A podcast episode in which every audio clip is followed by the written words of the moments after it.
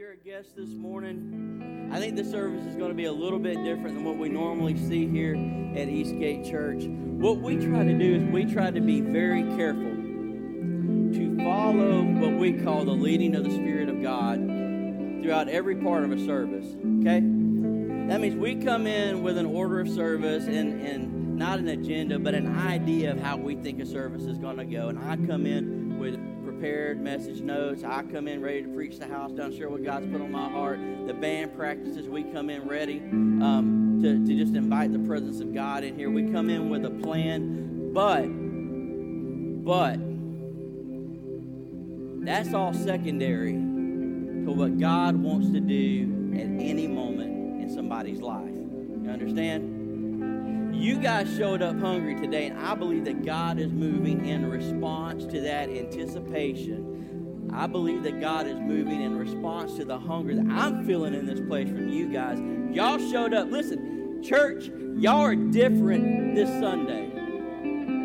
Y'all are different this Sunday, which means one of two things, okay? That means either y'all have connected with God in such a powerful way this week that He has rocked your world and made you so hungry. You came in here thirsting and starving for the presence of God, or you've gone through hell this week and it's drove you in here thirsting and hungering for the presence of God to move and do something in your life. Either way, I'm here to tell you I feel the presence of God in this place to do what needs to be done in our hearts. Y'all feel it too? You feel him in this place? Band, if y'all will, let's let's just kind of flow. Dave, let me know if your fingers are about ready to fall off. We'll, we'll figure out something else. Um, but I say be ready for a marathon. How many of you know that God can do anything? You know that God can do absolutely anything.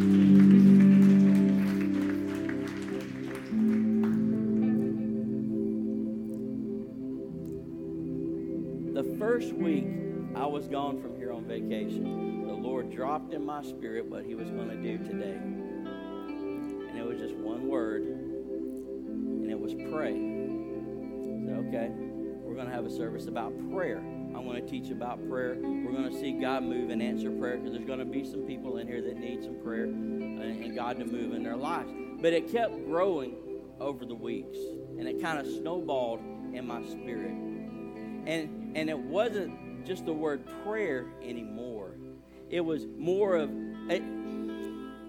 I believe that God is going to do something in your lives today that is going to be a just a point in time that you can look back on in your life and in your walk with God, and you can say, That day, that day was the day that I changed.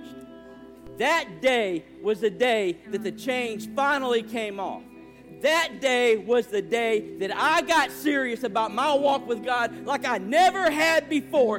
That day was the day that the page turned and I started to write a new story for the glory of God with my life. Today is a day of new beginnings. Today is a day of new awakenings. And I'm here to tell you that no matter what you've gone through or where you are in life right now, God can breathe a fresh breath of life into you and not just change some stuff over, but to make you a new creation, brand new in Him. From this moment on, through life, God moves in response to prayer. Amen.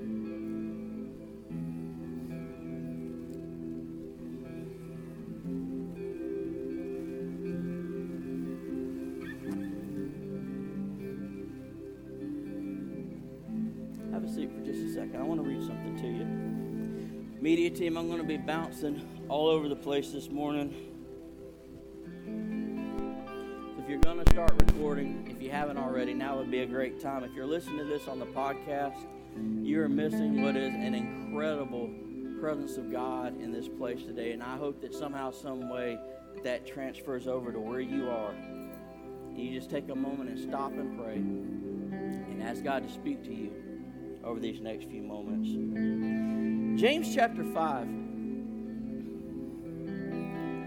starting in verse 13, gives us a quick overview of prayer and a quick teaching on prayer. And what I love about the Bible is just this that it is absolutely so practical to our lives. A lot of times people read the Bible and, and they, and it, the Bible should be respected and the Bible should be revered because it is the Word of God. But God didn't write His Word in such a way that we can't decipher and decode it ourselves. He made it practical and easy to understand. And it hits right where we are in real life today. It says, Is anyone among you in trouble? Let them pray. This is what I know about life.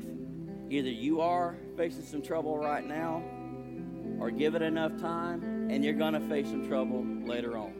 How many of y'all know that's true? Trouble is just part of it. Jesus said, In this world, you're going to have trouble. There's going to be some stuff that you have to face. James is saying, Is anyone among you in trouble? Let them pray. You pray when you're in trouble. You pray and seek the face of God when you hit hard times, when you're up against it, when the stuff hits the fan and spreads all over your house. You pray. You seek the face of God. He says, Let them pray. Is anyone happy? Let them sing songs of praise. I love this because James is setting the tone for a lifestyle of constant communication with God. He's saying, Are you going through a hard time? Well, then you got to pray. Is life all roses and canaries singing as you tiptoe through the fields of flowers? You know, it, it, is life like that? Are you happy? Then sing songs of praise to God.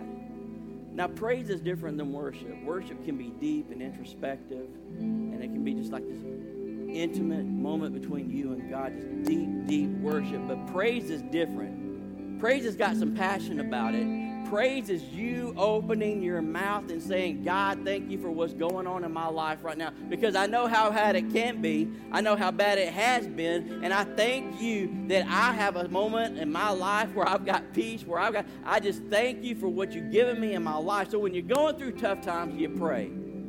When life is good, you talk to God and you thank Him for the stuff that you've got in your life. James says you should have a just a constant pattern of communication with God. And that's the example that Jesus said in Scripture for us, wasn't it? Jesus was always praying. He was always praying. And I think if I want to follow anybody's example, I'm going to follow the example of Jesus. I mean, check out just just a quick rip through Scripture. Look at these verses. This is just what I pulled up in just a couple of minutes on Jesus and praying. Luke chapter 3, verse 21, it says this. When all the people were being baptized, Jesus was baptized too. And he was praying. And as he was praying, heaven was opened. Isn't that crazy? At the moment of baptism, which was a, a dividing line in Jesus' life that was about to propel him into public ministry, Jesus was already praying. Jesus prayed before the spotlight was on him. And that's why he was ready for the spotlight when it hit. Set a lifestyle of prayer as an example for us. Matthew 14, 23 says this After he dismissed them, he went up on a mountainside by himself to pray. Later that night, he was there alone. Mark chapter 1, verse 35, it says, very early in the morning, while it was still dark, Jesus got up, left the house, and went off to a solitary place where he prayed. Luke 5:16 says, "But Jesus often withdrew to lonely places and prayed." Mark 14:32, they went to a place called Gethsemane, and Jesus said to the disciples, "Sit here while I pray." And even after setting a beautiful example of a lifestyle of prayer in Romans 8:34, it reads like this it says, Jesus, or Christ Jesus who died, more than that, who was raised to life. Aren't you glad Jesus didn't just stay in a grave? We serve a risen Savior. More than that, who was raised to life, he's at the right hand of God and is also interceding for us. After his time on earth was done, after his work was finished, after he won the battle, after he fought and got the victory and paid for your sin and my sin, rose from the dead, he sat down in victory at the right hand of the throne of God, and he's praying again for you and for me. That's powerful. That's powerful to me. And I got to think that if Jesus, who was 100% God and 100% man, had to pray that much not get jacked up by the stuff that life throws at you, maybe that's an example for us. What do you think? I don't know about you. Jesus sits here.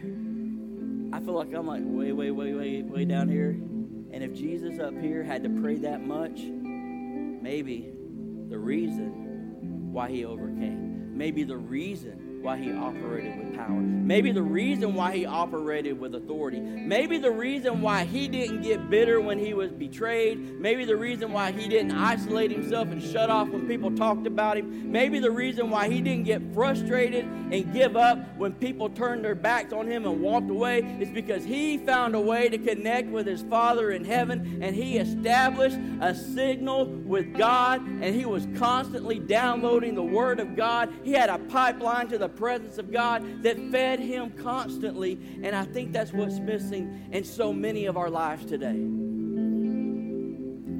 A lot of times, we treat prayer like a lot of people treat the national anthem before a baseball game or a football game. You know what I mean?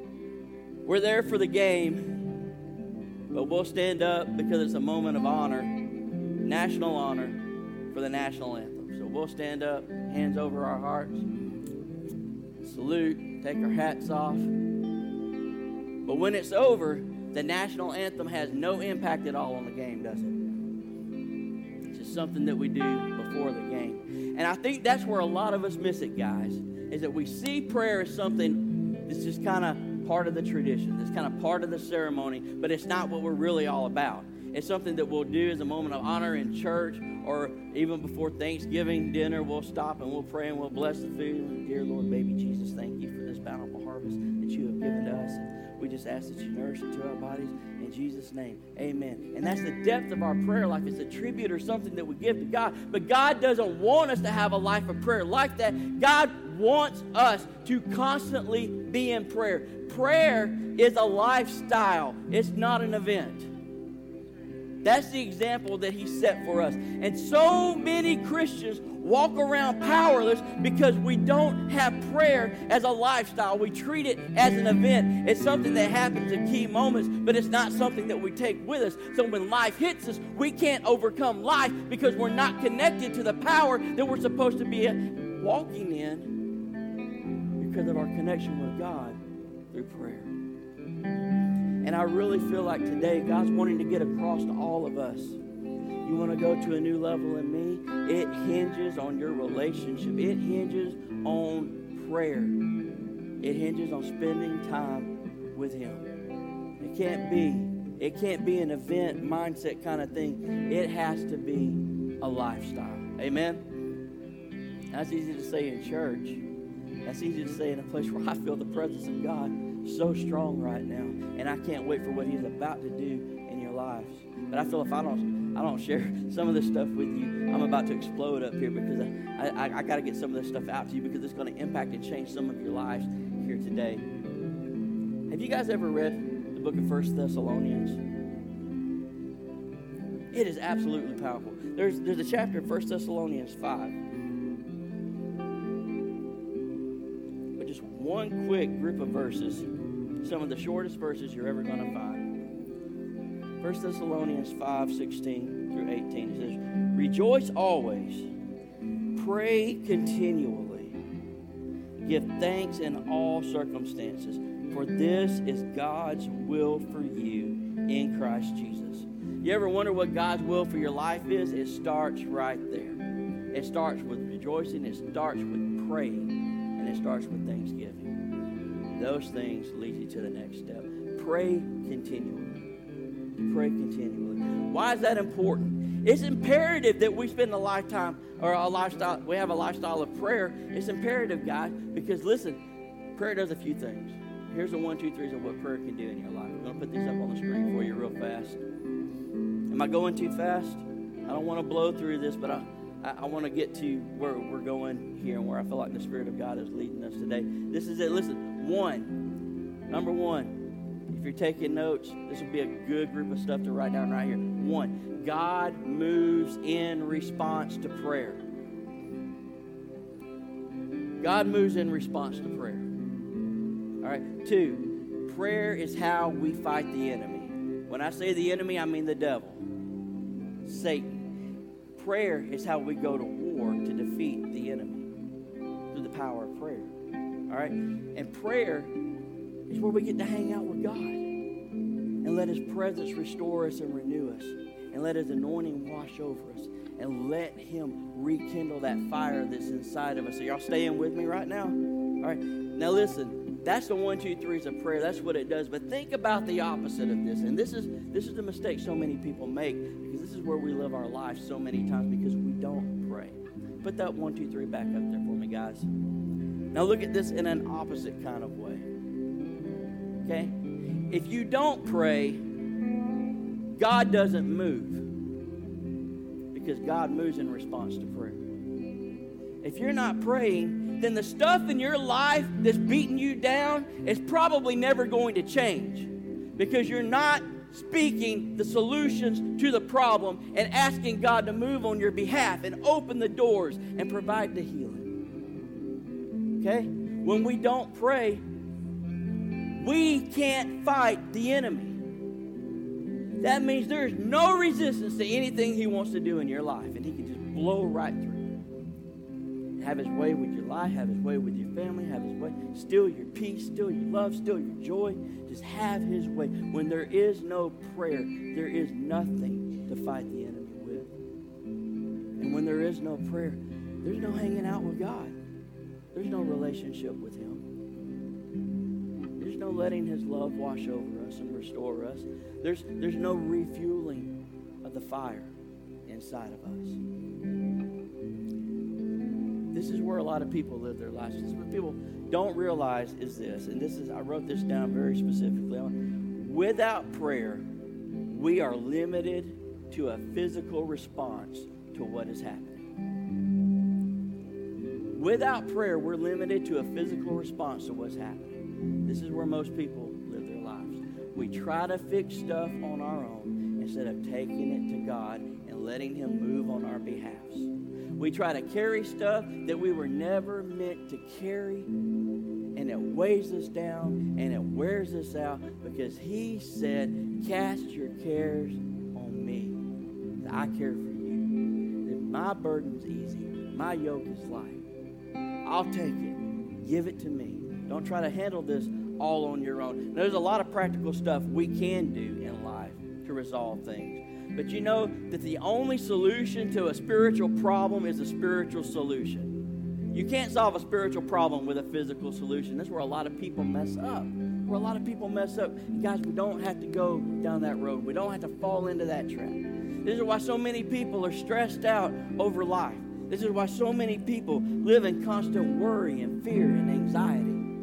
Because we're not giving the stuff to God in prayer. We're trying to solve it ourselves. And you're never going to solve a spiritual issue with a physical solution. It just can't happen. It just can't happen. It just can't happen. But when we pray and God moves in response to prayer, we literally from earth access heaven. And God brings a spiritual solution into the physical realm to address the issues in our lives and walls come down, and chains begin to drop, and bodies begin to heal, and souls begin to be restored, and the past begins to wash away, and we begin to see the future that God set in front of us. When we pray, things start to happen. Things start to happen. God begins to move. James chapter 5, he says, Are you in trouble? Pray. Are you happy? Give praise to God. Then he says this Is anyone among you sick? Let them call the elders of the church to pray over them and anoint them with oil in the name of the Lord. Is anyone among you sick? See, for years I read that and I thought that meant, hey, if you got something wrong with you physically and you're sick, then you get the elders or the pastor or the board or the leaders in the church come up and they anoint you with oil and pray over you and you can be healed. And that is what that means. But this word sick is one of those dual meaning words in the Greek. It does mean physical illness, but you know what else it means? It doesn't just mean physically sick, it means weary and feeble. This takes on a whole nother meaning. So James says if you're in trouble, pray for yourself. And you can praise God on your own when things are good. And he says, Are you sick? Not just physically, but are you weary? Are you tired? Are you exhausted? Weary, tired, exhausted. He says, if you hit a point in your life where you're just worn, you ever hit a point in your life where you're just worn out? You're just worn out? Like you fought and fought and fought and fought and fought and thought the victory ought to be on the other side of the hill, but all you see is more army for you to fight through. Have you ever been in a point in life where you believed and you stood in faith and you trusted God, but that season is lasting a little bit longer than you thought it would, and you're a little uncomfortable and you're just tired? You're just tired. Maybe you love God you still got passion for Him, but emotionally, and mentally, you're just weary and you're tired. James says, when that happens, when that happens, now you got to switch gears from praying by yourself and surround yourself with people that can lift you up in prayer. People that will stand beside you and encourage you and speak life over you and pray the solution to the problems that you're facing in life. Look, I mean, am I talking to people right now? You know what it's like to be weary? You know what it's like to be. How many of you would say right now, Pastor Josh, I am in some stuff right now, and if I just had to be honest, I'm just a little tired right now. I'm just a little weary right now. Yeah, I see hands going up. A little tired. I'm a little weary. I'm a little tired. I'm sick and tired of facing the same issues over and over again. I'm sick and tired of being broke. I'm sick and tired of being sick. I'm sick and tired of dealing with the same problems in my family. I'm sick and tired of the rebellious attitude of my teenagers. I'm sick and tired of the family issues and the drama. I'm sick of people lying about me. I'm sick of people talking about me. I'm just weary of the constant pressure that I have to face. I'm tired of working and working and working and doing things right and getting passed over for promotion after promotion after promotion. And I'm tired of seeing other people succeed while I feel like I'm spinning my tires and I'm not able to get traction. I'm sick and tired of being sick and tired of the same old issues. I'm ready to see something change. He says, when you get to that point, and listen, we all get to that point. We all get to that point sooner or later. You get to the. Why would you say that, Josh? It wouldn't be in the Bible if we didn't need to be prepared for it. You hear what I'm saying? Let's just take the church face off for a minute. Can we do that and just be real? It wouldn't be there if we didn't get there. It wouldn't be there if we didn't need it. And James says there's going to be times when praying by yourself isn't going to be enough. You need to surround yourself. That's why there's other verses in the Bible that says that we're supposed to bear one another's burdens. We're supposed to lift each other up in prayer. That we're supposed to encourage one another and spur each other on to good works. This is why it's important for us to be connected to a church. This is why it's important for us not to isolate ourselves and try to be some kind of Lone Ranger Christian out there doing it on our own. Now, you can have a powerful relationship with God, you can have a rock star walk with God. But this is what I know sooner or later, you're going to need people to lift you up and to pray for you. He says, when that happens, you surround yourself with people. You don't isolate yourself. You go. When you feel like you can't do it on your own, you go and you ask for prayer and you let the elders and the leaders of the church, you surround yourself with godly people that will lift you up and encourage you point you to the right. This is why I say here at Eastgate, no one walks alone.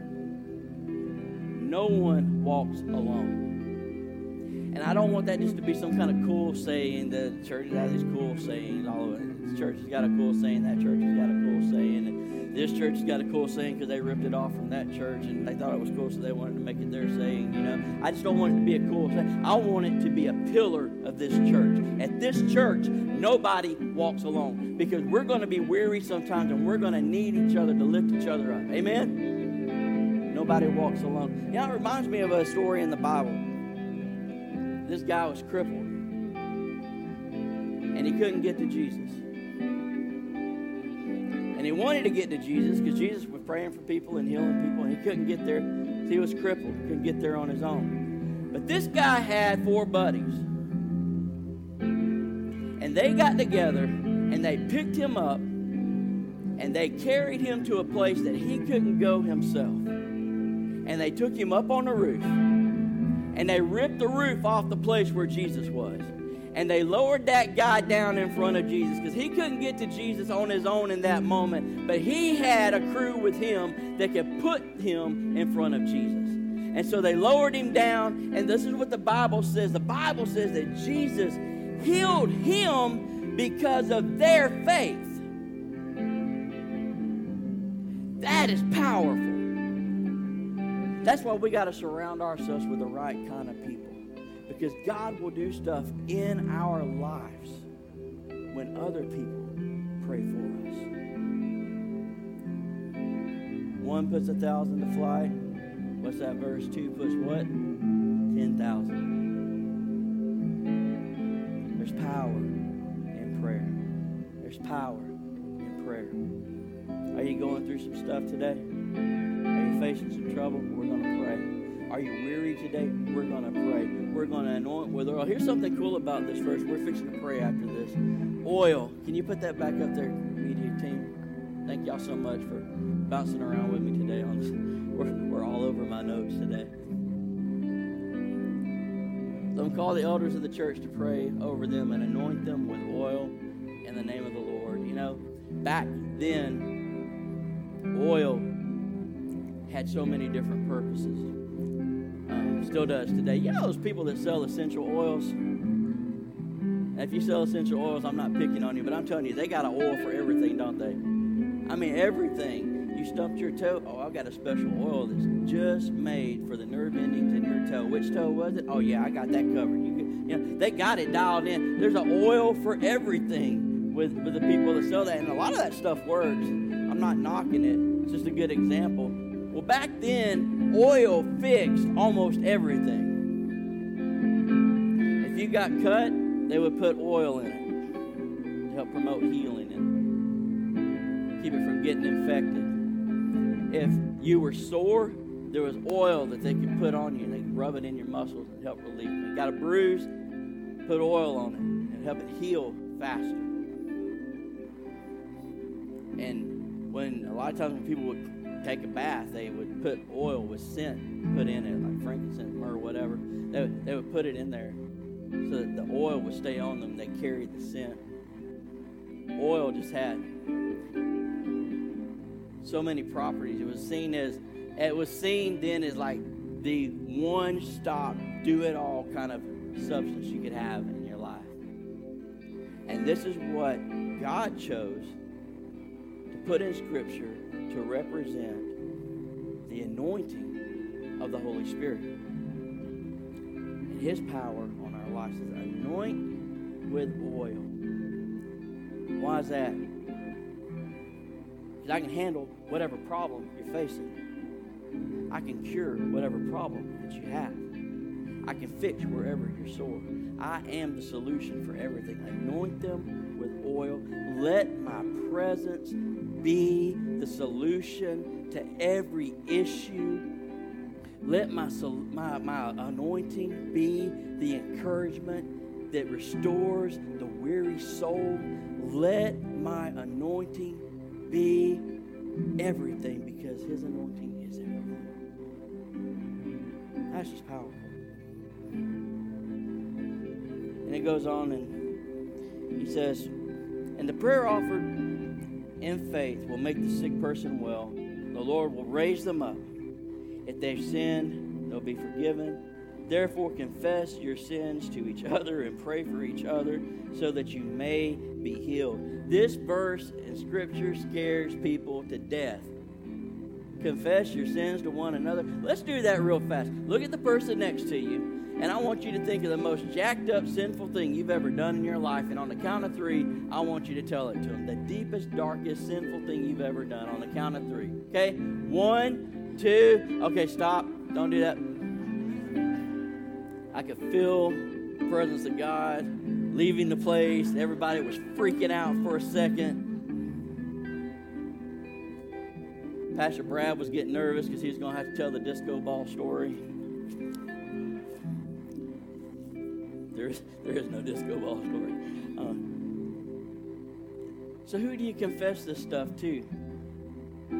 You confess it to the people that are praying for you, the people that love you. you get it out of your life so you can have a solid relationship with God. It says, The prayer of a righteous person is powerful and effective. The prayer of a righteous person is powerful and effective. Why? Because it brings a spiritual solution to a spiritual problem. It brings heaven to earth. It is the oil. It's the oil, the anointing of God It's the doorway with which that travels prayer. Now, do you believe that prayer can accomplish a lot? Do you believe that prayer can change lives? Do you believe that prayer can change situations and solutions? I do too. And you're thinking, well, yeah, Pastor Josh, we're here at church. We're supposed to say prayer changes stuff. That's what you do at church. You're supposed to say prayer. I'm saying inside, where no one else can see, do you believe that your prayer can be heard by God and bring about change in your life. The Bible says that we have this confidence. We go to Him in prayer, He hears us. He hears us. God's listening this morning. I want to spend some time in prayer. I want to pray for solutions. I want to pray for strength. I want to pray for restoration. I want to pray for healing. I want the presence of God to move in this place. Now, I'm going to ask some leaders to come up in a moment. I'm going to ask Pastor Brian, Pastor Jeremy to come on up and stand right here. We're going to be ready to pray for you. But you do realize there's a lot of people, they idolize people that pray. Oh, if I can get so and so to pray for me, it'll be fine. If I can get so and so to pray for me, it would be amazing. And I do know that some people pay a price in the closet of prayer that other people aren't willing to pray, and they walk in a more tangible presence of God because of that. I get that. But you do realize that there are no spiritual VIPs in the kingdom of God. There's just us serving Him. And I don't have anything that you can't have. And the staff doesn't have anything that you can't have. We are all level at the foot of the cross. But the Bible does say that we should pray for one another. And that's what we're going to do. All right? Do you need prayer this morning? Do you need prayer this morning? Are you going through some trouble? Are you facing some stuff? Do you need prayer? Do you need prayer for healing in your body this morning? Are you here today and you're just weary and tired and you need someone to pray life over you because you are about you're about done with what you're walking through because God answers in three different ways. He answers with a yes, He answers with a no, and He answers with a wait. And I'm a real big fan of yes and no. I don't like the wait because the wait isn't fun. Because then you got to wait for the yes or the no. Just tell me, I don't want to wait. It's going to be a yes or no. Why do I got to wait? Why do I got to wait? Why? I'm bad with stuff like that. It's tough sometimes when you got to wait And we need to be encouraged. The enemy's strategy is to separate, to isolate, and destroy. To separate by using sin or issues so that we isolate ourselves and become weary and frustrated so that he can destroy us. I don't want to see you fall in that trap. All right? So let's bust loose from that today and let's get in the presence of God and let's pray. Amen? You guys want to pray? Everybody stand up. Let's stand up.